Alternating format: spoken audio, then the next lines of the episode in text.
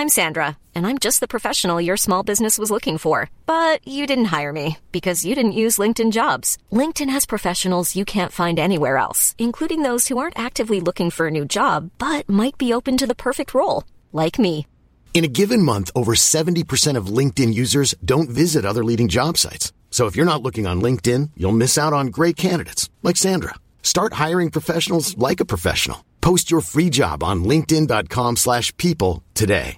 Ryan Reynolds here from Mint Mobile. With the price of just about everything going up during inflation, we thought we'd bring our prices down.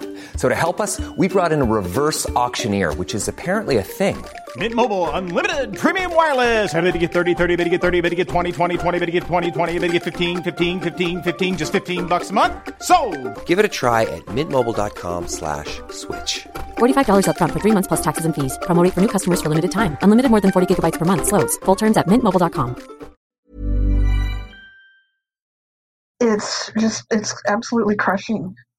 I feel like it's ruined my life, honestly, and that probably sounds melodramatic, but I, I just, I, I don't know how people are supposed to go through life this way. That was Sarah Voorhees, one of many individuals in the US for whom higher education has not only failed to deliver on its promise of prosperity, but has left them trapped with thousands of dollars worth of debt. I had decided to go to law school, and um, I got a partial scholarship, and it seemed like a, a good idea. I did well my first year, and things were going well, and it seemed like a good prospect. In the summer after her first year, her mother passed away. She was the closest family member that I had, um, and it was just a, a very hard time for me. I, I think when your mother dies, it just changes your life in a way that is hard to describe. It, it just it just changes things. Her school suggested she take some time out of studying to grieve, but not being enrolled in the course meant she was not eligible for financial support. During my time off grieving for my mother, I had no income, including loans. So I was running out of what little money I had, and I felt like I I need to do something. I need to go back to school, get back on the financial aid because I was still planning to graduate from law school.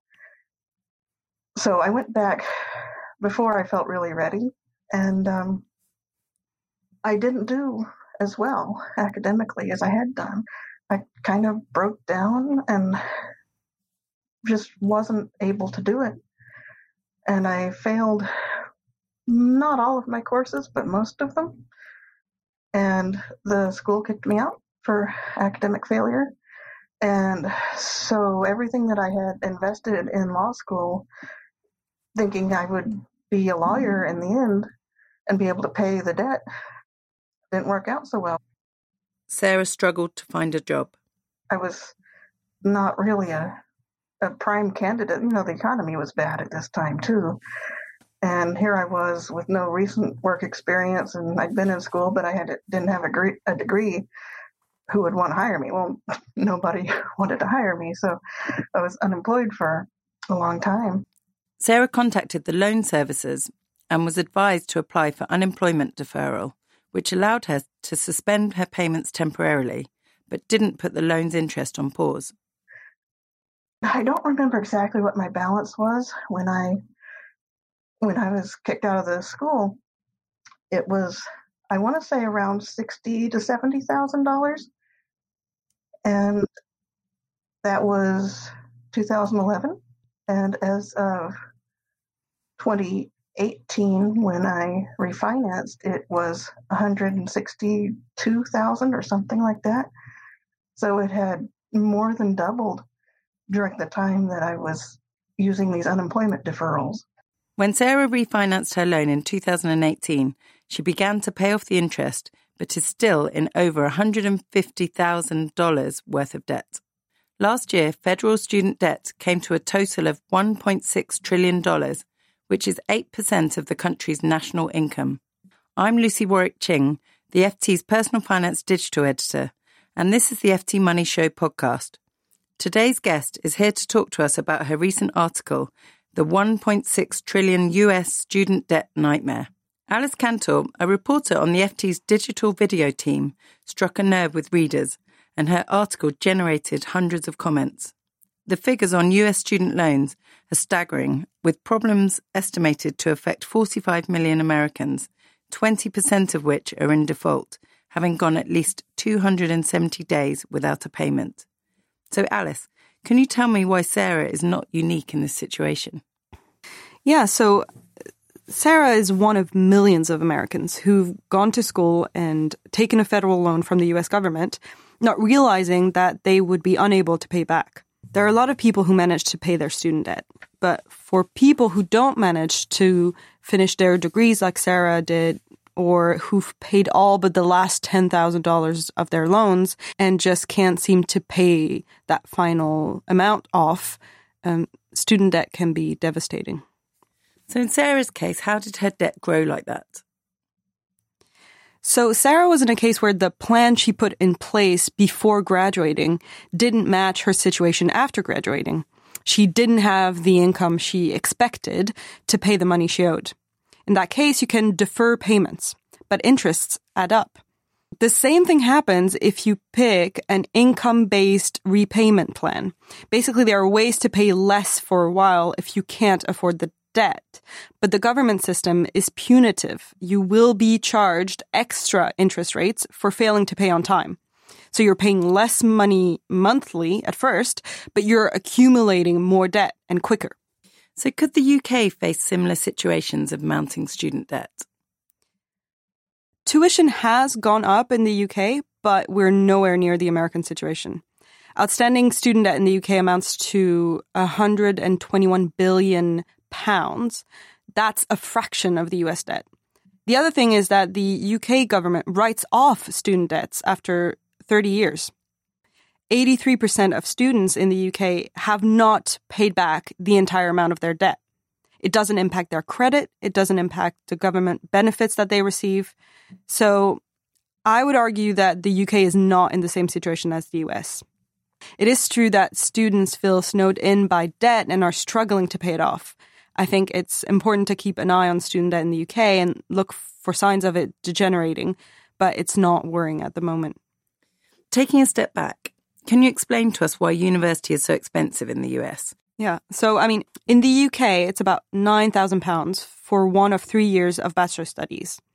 In the US, you can easily pay 20 to 30 grand a year in tuition alone, and a student will need four years, not just three, to get a bachelor's degree. So already we're seeing it's way more expensive than in the UK. And the reason for that is that, well, most American universities invest in large facilities and campuses. That's really expensive to upkeep, to pay for staff. And then for the more prestigious universities, you need to have competitive pay to attract the best teachers and pay for their benefits. Most universities also have research facilities, and some of students' tuition pays for that. So, what's changed then? Why has debt gone up to that extent? What's changed is that in the past, the US government and individual states would contribute to those costs. They would support public universities. And that's no longer the case. Federal funding has consistently fallen since the 1960s, and it has stagnated since 2007. The same thing happened to states' funding.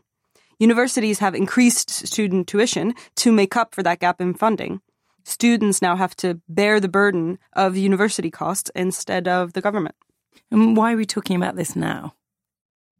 Well, student debt has become a huge problem. It's the largest consumer debt after mortgage debt, and about one in 10 students is expected to default, according to conservative estimates.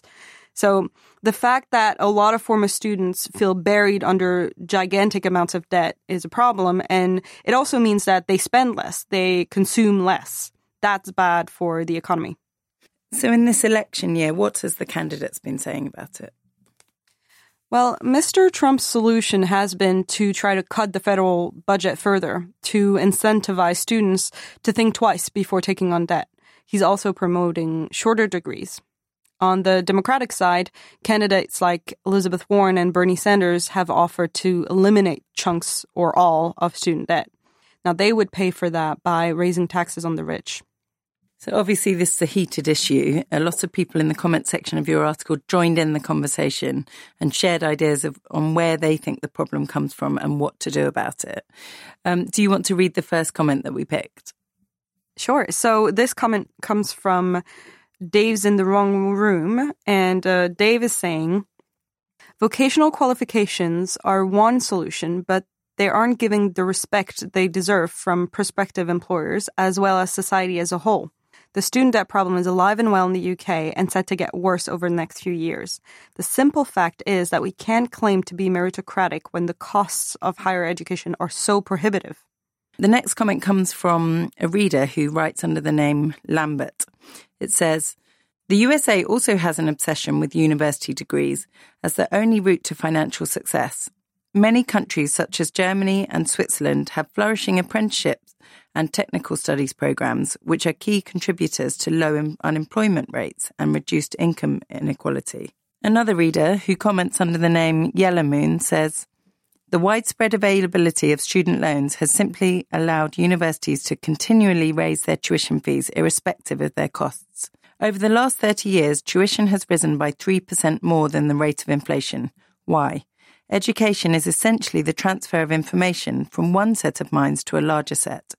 In all other sectors, information costs have plummeted due to massive technological change over the same 30 year period. In addition, a very large proportion of the actual teaching is conducted by adjunct professors whose pay is extremely modest. The whole model of university education in the US is broken and ripe for major disruption, perhaps in the form of a greater acceptance of quality online degrees and the delivery of higher education throughout the lifetime of citizens, rather than crammed into the four years following high school.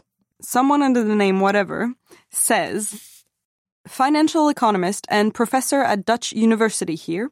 I can confirm that the Dutch schools are an excellent option for US students. Most teaching is in English, many international students, tuition well below US levels, with the exception of executive masters and MBAs, many professors with US PhDs, the majority of my colleagues, in fact, and teaching quality the same as very good US schools, where I and many of my colleagues used to teach.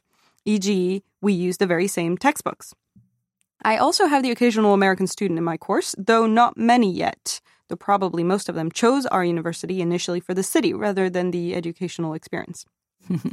so great to have a positive comment there. Um, here's another one from someone calling themselves Beantown.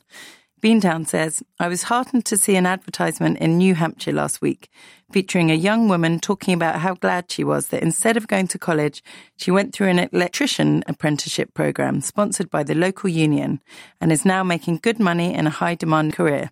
And guess what? No student debt. Thanks very much, Alice, and a big thank you to all our readers and listeners who regularly comment on our articles or get in touch to share their views. If you'd like to contact me to perhaps suggest an item for a future podcast, then you can email us money at ft.com. You can also follow us on Twitter for the latest news alerts. Our handle is at ftmoney. We'll be back next week at the usual time. Goodbye. Normally, being a little extra can be a bit much, but when it comes to healthcare, it pays to be extra. And United Healthcare makes it easy with Health Protector Guard fixed indemnity insurance plans. Underwritten by Golden Rule Insurance Company, they supplement your primary plan, helping you manage out of pocket costs without the usual requirements and restrictions like deductibles and enrollment periods. So when it comes to covering your medical bills, you can feel good about being a little extra. Visit uh1.com to find the Health Protector Guard plan for you. Even on a budget, quality is non negotiable. That's why Quince is the place to score high end essentials at 50 to 80% less than similar brands. Get your hands on buttery soft cashmere sweaters from just 60 bucks, Italian leather jackets, and so much more. And the best part about Quince, they exclusively partner with factories committed to safe, ethical, and responsible manufacturing. Elevate your style without the elevated price tag with Quince. Go to quince.com slash upgrade for free shipping and 365 day returns.